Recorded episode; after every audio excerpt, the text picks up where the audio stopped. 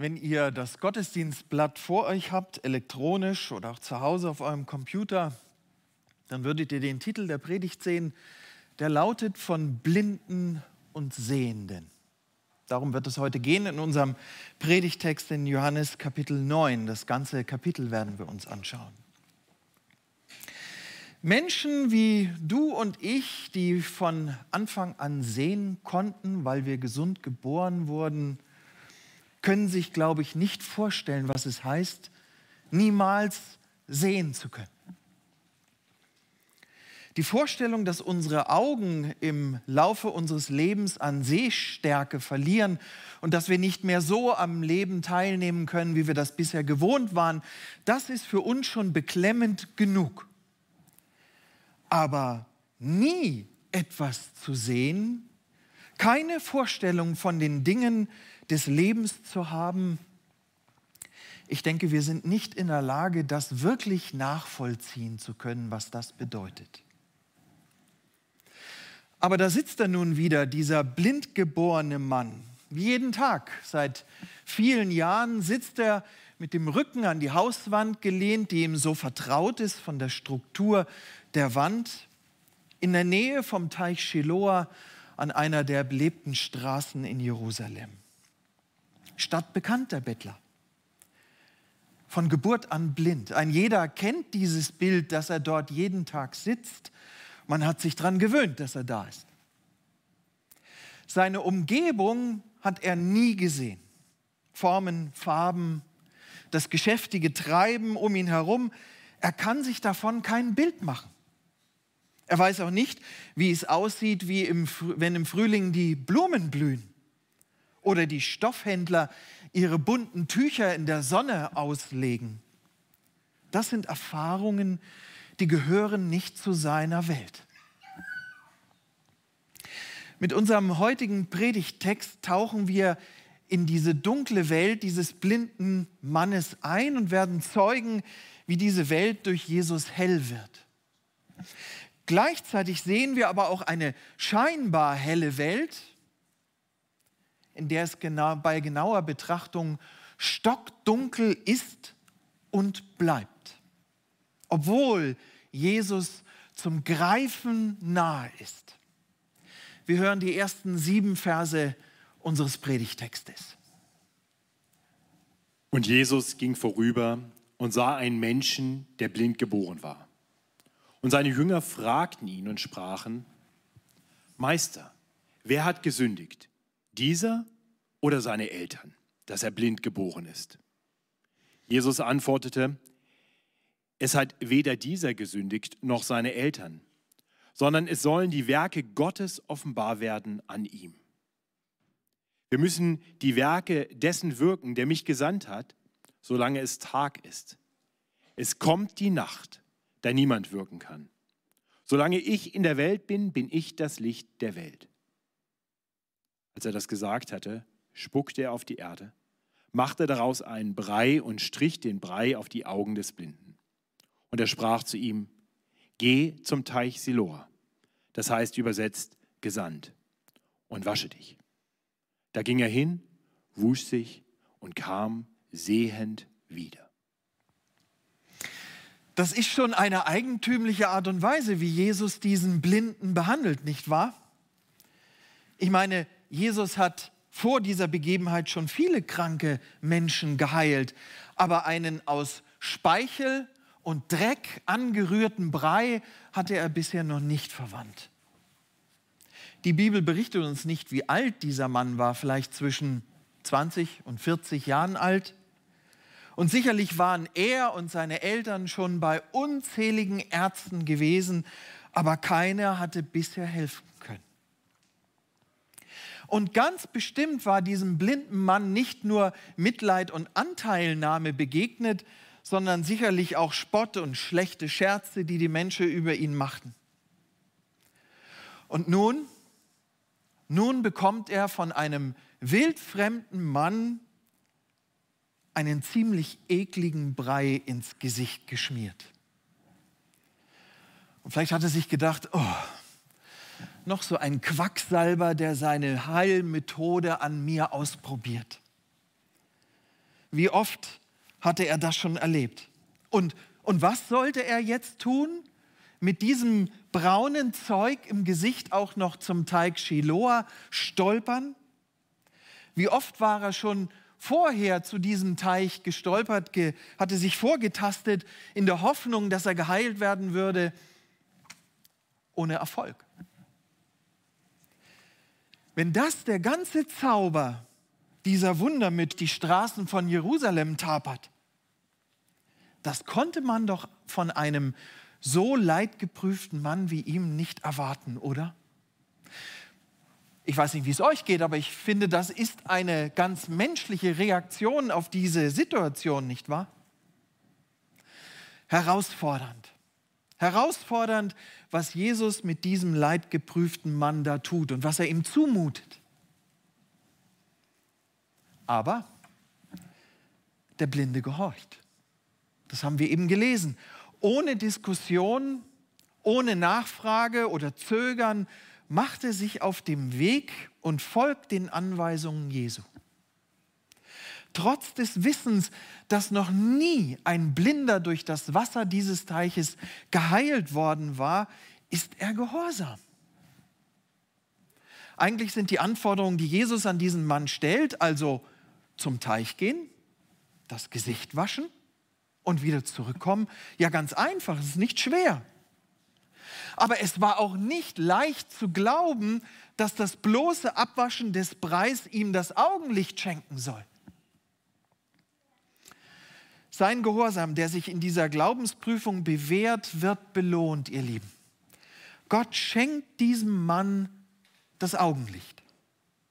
Was für eine Erfahrung. Ich kann sehen, ich kann sehen. Zum ersten Mal in seinem Leben kann der Mann sehen. Alles ist neu. Farben, Formen, Licht, Dunkelheit, Blumen, Bäume, Häuser, Menschen, Tiere, alles um ihn herum. Zum ersten Mal nimmt er das wirklich sehend wahr. Ich glaube, der Aufruhr in der Gefühlswelt dieses Mannes ist unbeschreiblich. Liebe Geschwister, so einen Gehorsam wünsche ich dir und mir im Vertrauen und im Glauben auf Jesus.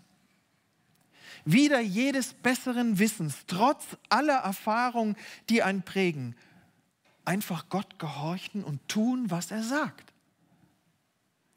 Den Mut nicht verlieren, auch wenn Gott in einer scheinbar ausweglosen Situation nicht gleich hilft und ungeachtet der Reaktion meiner Umgebung Gottes Wege einfach gehen. Glauben, auch wenn der Einsatz hoch ist. Wäre es nicht ein lohnendes Ziel für uns alle, für unseren Glauben, für unseren Gehorsam, Jesus hinterher, von Gott ins Licht geführt zu werden und erkennen zu dürfen, welchen Reichtum, welchen Segen er für uns bereithält? Aber kommen wir noch einmal zurück zu dieser Vorgehensweise von Jesus. Warum dieser widerliche Brei? Jesus hatte schon geheilt durch Handauflegen, durch sein Wort, dadurch, dass ähm, Menschen einfach seine Kleider anfassten und daran glauben, dass er heilen würde. All das hatte schon Heilung verursacht. Nein, hier spuckt er auf die Erde, rührt im Dreck der Straße einen Brei und schmiert ihm dem Blinden auf die Augen. Und das alles noch an einem Sabbat.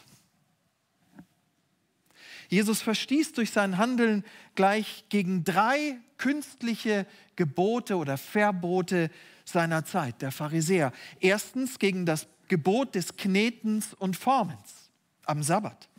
Zweitens gegen das Verbot des Salbens. Und drittens gegen das Verbot der Krankenheilung am Sabbat. Das war nämlich nur im äußersten Notfall überhaupt erlaubt. Keine Frage, die Juden und vor allen Dingen die religiöse Elite der Zeit, die Pharisäer, mussten über das Vorgehen Jesu entsetzt sein. Wie konnte dieser Mensch in so massiver Weise gegen die Sabbatgesetze verstoßen? Nun, ich denke, Jesus suchte diese Konfrontation. Und er wollte die Pharisäer, diese religiöse Elite seiner Zeit herausfordern. Wenn es vielleicht noch kontroverse Meinungen gab, ob Heilung allein durch Worte schon gegen Sabbatgebote verstieß, das war jetzt eindeutig. Und das war der Tropfen, der das fast zum Überlaufen brachte. Einen Brei anrühren, das ging ja nun mal überhaupt gar nicht und definitiv zu weit. Ihr Lieben, Jesus hat nie seinen Gehorsam Gott gegenüber im Verborgenen gelebt. Er hat nie sich verbogen, um Menschen zu gefallen oder Gesetzen Genüge zu tun. Kompromisslos und geradlinig hat er den Willen Gottes ausgeführt und damit Irrglauben, Scheinheiligkeit und Selbstgerechtigkeit enttarnt. Jesus hat die Menschen seiner Zeit und auch uns bis heute herausgefordert, sich nicht hinter religiösen Traditionen zu verstecken, sondern das zu sehen, was offensichtlich ist. Jesus ist das Licht der Welt. Menschgewordener Gott, der uns ganz nahe kommt, um uns mit Gott zu versöhnen. Jesus entlarvt falsche Ansichten. Zum Beispiel die Frage seiner Jünger, wer hat die gesündigt, seine Eltern oder der Mann selber? Das war viel verbreitet in der damaligen Zeit, dass Sünde, dass Krankheit immer mit Sünde zu tun haben muss. Nein, er räumt damit auf und ruft in sein helles Licht der Vergebung, die er am Kreuz auf Golgatha für alle Menschen erkämpft hat. Vielleicht solltest du, vielleicht sollte ich einmal neu überprüfen, wo wir unseren Glauben des lieben Friedens willen oder aus Sorge um unseren guten Ruf lieber im Verborgenen leben. Versuchen, Gottes Wege in Schlangenlinien zu laufen und möglichst stromlinienförmig durch unser Leben zu gleiten. Vielleicht ist unser Christsein für andere Menschen so unattraktiv, nicht herausfordernd, weil unser Verhalten so wenig griffig geworden ist. Eher unscheinbar verschwinden wir in der Masse des Alltags um uns herum. Vielleicht suchen wir im Gespräch mit unseren Mitmenschen Gottes Maßstäbe und biblische Grundsätze immer ganz nett und annehmlich zu verpacken obwohl wir spüren, dass wir ab und zu unserem Gesprächspartner eher einen ekligen Brei auf die Augen schmieren müssten. Ja, ja, ihr Lieben, die Liebe Gottes muss unser Erkennungszeichen den Menschen gegenüber bleiben. Da gibt es gar keine Frage. Aber die Klarheit und Wahrheit des Gottes Wortes darf nicht verloren gehen. Ihr kennt den Bibelvers in Matthäus 10, Vers 32, dort steht, Jesus Christus spricht, wer mich bekennt vor den Menschen, den will auch ich bekennen vor meinem himmlischen Vater. Und ihr Lieben, ich bin davon überzeugt, da geht es nicht nur darum, dass wir sagen, ich glaube an Jesus Christus.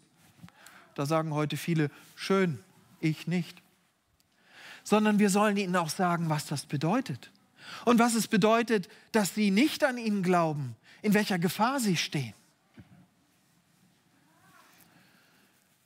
Gottes Hilfe fordert heraus. Ein zweiter Punkt, Jesu Licht erneuert, verändert und entlarvt. Wir hören die Verse 8 bis 34.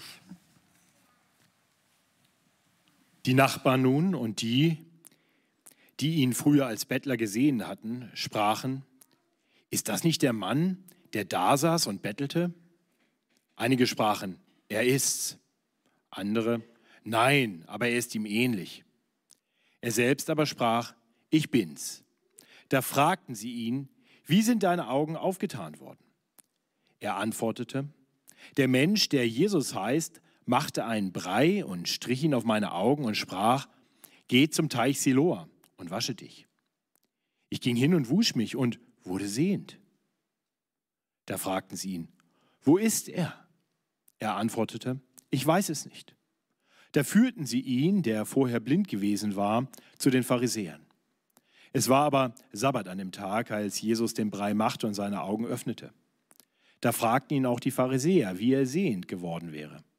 Er aber sprach zu ihnen, ein Brei legte er mir auf die Augen, und ich wusch mich und bin nun sehend. Da sprachen einige der Pharisäer, dieser Mensch ist nicht von Gott, weil er den Sabbat nicht hält.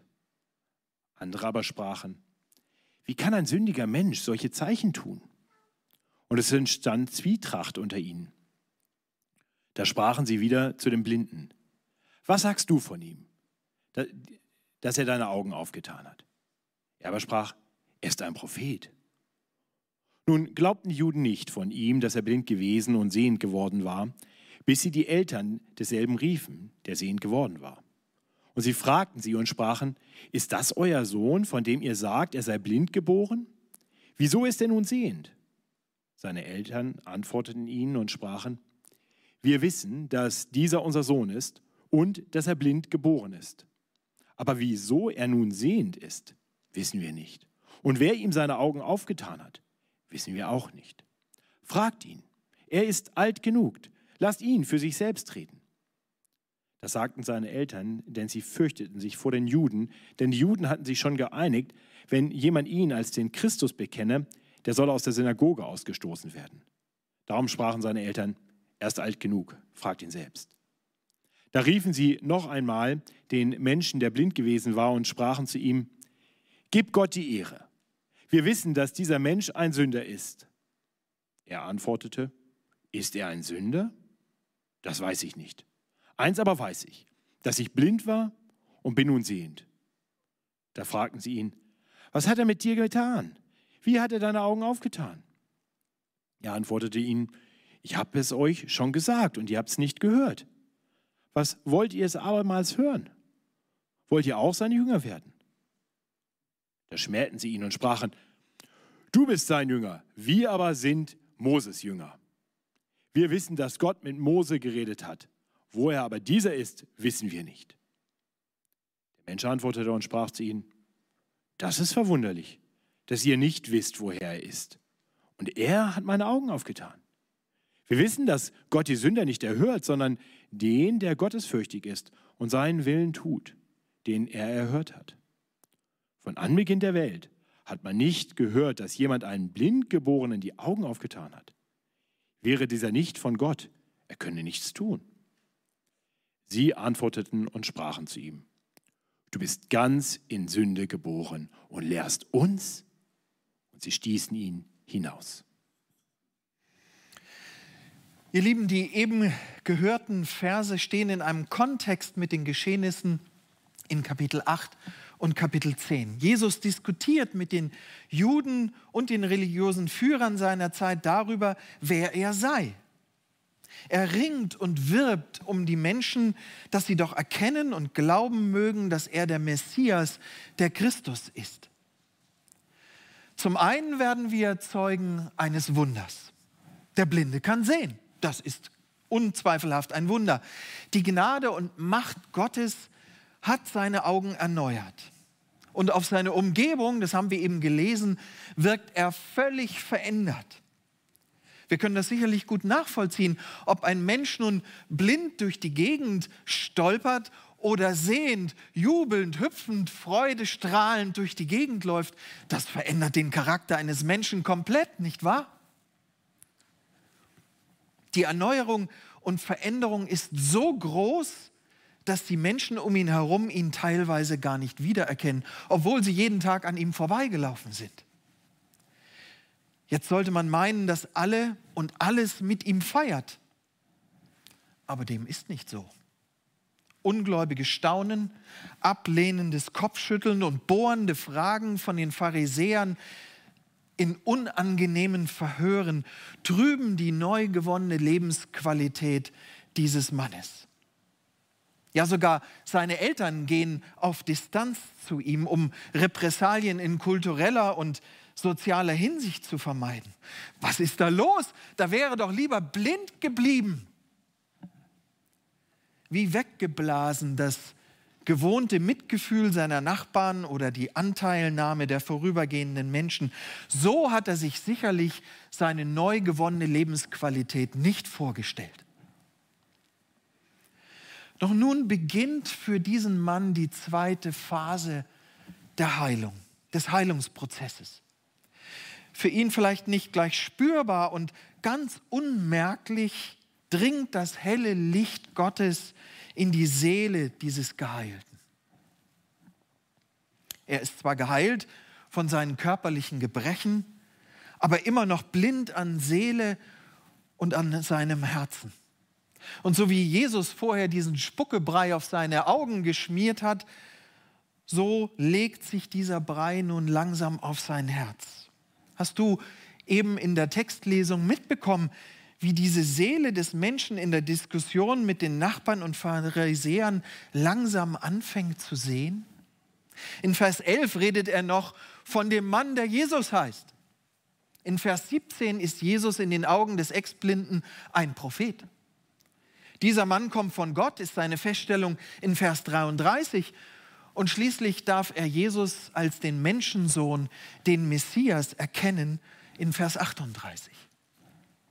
Was für ein Prozess. Und das alles, obwohl er Jesus zuvor nie begegnet ist und nichts von dem Sohn Gottes wusste.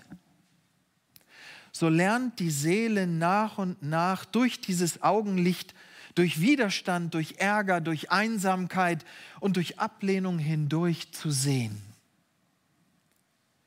Das fehlende Augenlicht war nicht das größte Problem dieses Menschen.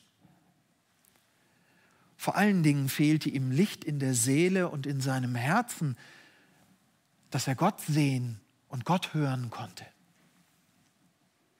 Jesus erneuert und verändert diesen Mann komplett, nicht nur ein bisschen an der Oberfläche, wie man dann einen Apfel glänzend ähm, reibt, aber innen drin ist immer noch der Wurm. Schauen wir genau hin. Als Folge des gewonnenen Augenlichts hat dieser Mann nun Ärger. Eltern und Freunde, die auf Distanz gehen, Pharisäer, die ihn aus der kulturellen und religiösen Gemeinschaft hinauswerfen. Jetzt bin ich im Text verrutscht. Das wollte ich gar nicht sagen. Wir werden zum anderen aber auch Zeugen einer Verhärtung von Herzen bei den Menschen um diesen Mann herum. Sie haben es direkt vor Augen die Heilung eines Unheilbaren. Sie hören, was Jesus ihnen sagt. Sie sehen, wie Jesus lebt. Sie sehen, wie Jesus Menschen liebt. Und dennoch bleiben ihre Herzen verschlossen. Stattdessen klammern sie sich an ihre eigenen Gesetze, glauben nur an das, was sie selber für möglich und für richtig halten und verschließen die Augen vor dem eigenen Wissen. Wir haben es eben gehört, in Vers 24 fordern sie den Ex-Blinden auf, Gott die Ehre zu geben und endlich die Wahrheit zu sagen. Sie bringen zum Ausdruck, dass sie wissen, dass Jesus nicht der Gottessohn ist, sondern ein Sünder. Dabei war ihnen sehr wohl bewusst, dass dies nicht stimmte.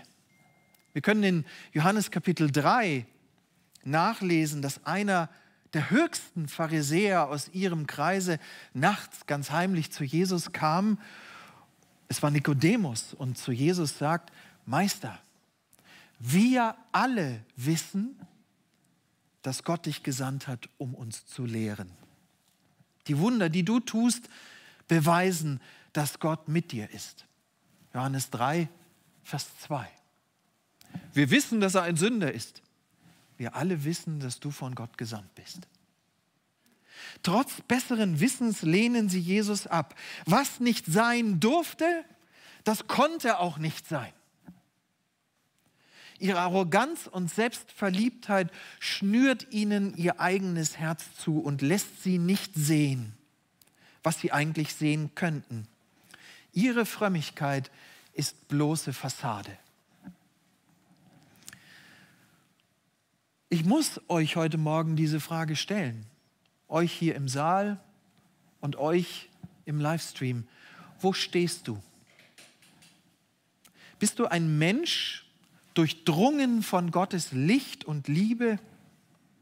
Heil an Seele und Herz oder nur äußerlich ganz okay, vielleicht sogar ein wenig fromm, jedoch in deinem Herzen unberührt von diesem Evangelium?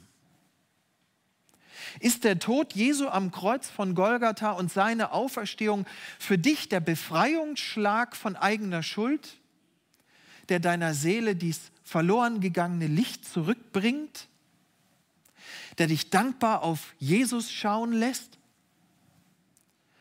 Oder ist es weiterhin dunkel in dir, weil dein Glaube an dich selbst, dein Zweifel, dass es jemanden gibt, dem du letztlich Rechenschaft für dein Leben schuldig bist, es nicht zulässt, an das zu glauben, was du eigentlich sehen kannst. Das Wunder der Schöpfung, das Wunder deiner eigenen Existenz, Gottes Wort, welches uns in der Bibel gesagt ist, oder was Menschen dir erzählen und Zeugnis geben, wie sehr Jesus dich liebt, du könntest es sehen. Du musst selbst entscheiden, ob Gott in dir diesen Heilungsprozess beginnen und zu Ende führen darf, damit du nicht nur äußerlich Christ bist, so wie die Pharisäer, die zwar geistliche Wahrheiten hochhielten, aber innerlich völlig blind durchs Leben stolperten. Du musst dich entscheiden. Und ein drittes. Jesus macht Blinde wirklich sehend und Sehende endgültig blind. Die Verse 35 bis 41. Es kam vor Jesus, dass sie ihn, den Blindgeborenen, ausgestoßen hatten. Und als Jesus ihn fand, fragte er, glaubst du an den Menschensohn? Er antwortete und sprach, Herr, wer ist's, dass ich an ihn glaube? Jesus sprach zu ihm, du hast ihn gesehen und der mit dir redet, der ist's. Er aber sprach, Herr, ich glaube und betete ihn an. Und Jesus sprach, ich bin zum Gericht in diese Welt gekommen, damit sie nicht sehen, damit die nicht sehen sehend werden und die sehen blind werden. Das hörten einige der Pharisäer, die bei ihm waren und fragten ihn, sind wir denn auch blind? Jesus sprach zu ihnen, Wärt ihr blind, so hättet ihr keine Sünde. Weil ihr aber sagt, wir sind sehend, bleibt eure Sünde. In diesen letzten Versen findet diese Begebenheit für den Ex-Blinden seinen krönenden Abschluss. Er darf Jesus begegnen und ihn sehen. Mit eigenen Augen. Jesus sucht diesen Mann in Jerusalem. Wahrscheinlich war der Mann verunsichert, vielleicht sogar verzweifelt, eben noch Teil einer Familie und einer Gesellschaft und nun alleingelassen und ausgeschlossen. Jesus weiß, dass diesem Menschen noch die letzte Entscheidung fehlt. Und so gibt er ihm Gelegenheit, sich voll und ganz auf die Seite Jesu zu stellen. Und er antwortet, er aber sprach, Herr, ich glaube, und er betete ihn an. Vers 38 haben wir eben gehört. Für die Pharisäer gibt es in diesen letzten Versen auch ein Finale. Noch einmal fragen sie scheinheilig, ob sie vielleicht die Blinden sind. Aber diese Frage, ihr Lieben, ist eigentlich gar keine Frage. Sie ist rhetorisch gemeint, eine eigentlich verklausulierte Aufforderung an Jesus zuzugeben, dass er, Jesus, auf dem Holzweg ist und sie, die religiöse Elite, recht haben. Aber diesen Gefallen tut Jesus ihnen nicht. Vielmehr macht er unmissverständlich deutlich, dass ihre Unbußfertigkeit, ihre Ablehnung trotz besseren Wissens ein endgültiges Urteil über sie spricht. In Johannes 3, Vers 19 lesen wir dazu, das ist aber das Gericht, dass das Licht, Jesus, in die Welt gekommen ist und die Menschen liebten die Finsternis mehr als das Licht, denn ihre Werke waren böse. Während der ehemalige Blinde wirklich sehend wird, nämlich in seinem Herzen, werden die scheinbar Sehenden endgültig blind ihre Chance ist vorüber. Ihr Herz verstockt. Die Zeit zur Umkehr vorbei. In Johannes 15, Vers 22 rückt, Johannes 15, Vers 22 rückt das Verhalten derjenigen, die Gottes Liebesangebot in Jesus ab, so hätten sie keine Sünde. Nun aber können sie nichts vorbringen, um ihre Sünde zu entschuldigen. Ich wünsche uns, ihr Lieben, dass wir erkennen, wo wir Gottes Licht in unserem Herzen brauchen und hören, wenn er an unsere Herzenstür klopft, damit wir ihn in unser Leben hineinlassen. Wenn du das für dich bis heute noch nicht getan hast, dann lass den heutigen Tag nicht vorübergehen, ohne dass du ganze Sache mit Jesus Christus machst.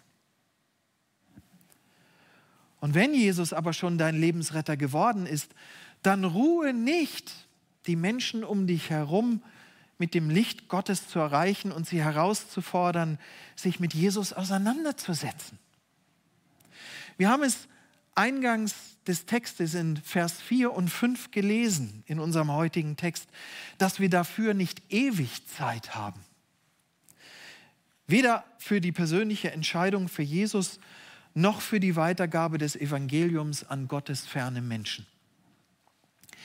Den dort verwandten Begriff Nacht, in der es nicht mehr möglich ist, sich für Gott zu entscheiden oder evangelistisch zu wirken, lässt Jesus bewusst unbestimmt. Er redet nicht von der Nacht, sondern von einer Nacht. Die Nacht kann unser Lebensende bedeuten oder aber auch politische oder gesellschaftliche Veränderungen, die eine Weitergabe des Evangeliums unmöglich machen. Letztlich wird es aber sicherlich bedeuten, die Wiederkunft unseres Herrn, um seine Kinder in die Ewigkeit zu holen und dieses, diese Schöpfung zu richten. Und darum möchte ich uns zurufen, zögere nicht, entscheide dich heute. Entweder für Jesus oder für die Weitergabe von Gottes Liebe an die, die das bisher noch nicht ergriffen haben. Und dass das uns bewegt, dass wir brennende Herzen haben für die, die Jesus nicht kennen. Darum möchte ich beten und wenn es euch möglich ist, steht doch auf dazu. Ja, Jesus Christus, wir wollen dir Danke sagen, dass du uns so sehr lieb hast. Wir wollen dir Danke sagen, dass es dich jammert, weil wir in einer Dunkelheit leben, die uns den Atem nimmt, die uns die Kehle zuschnürt, die uns orientierungslos macht, verzweifeln lässt, ob all der Schwierigkeiten und Probleme, die wir rund um uns herum sehen. Ach Vater, danke, dass du immer noch Herzen erreichst, dass du uns immer noch anrührst, dass du mit deiner Liebe Licht gibst in unser Leben hinein. Danke, dass du unsere Blindheit nimmst und sie in helles Licht und in den Danke, dass du an unserer Seite stehst. Danke, dass du für uns hinaussiehst, auch weit über den Horizont, selbst wenn wir den Durchblick verlieren, du hast ihn für unser Leben. Und wir dürfen uns freuen auf die Ewigkeit mit dir. So beten wir dich an, dich den Allmächtigen, den Heiligen, den Allgegenwärtigen, den liebenden Gott, der uns zu seinen Kindern macht und uns ein ewiges Erbe schenkt. Danke dafür. Amen.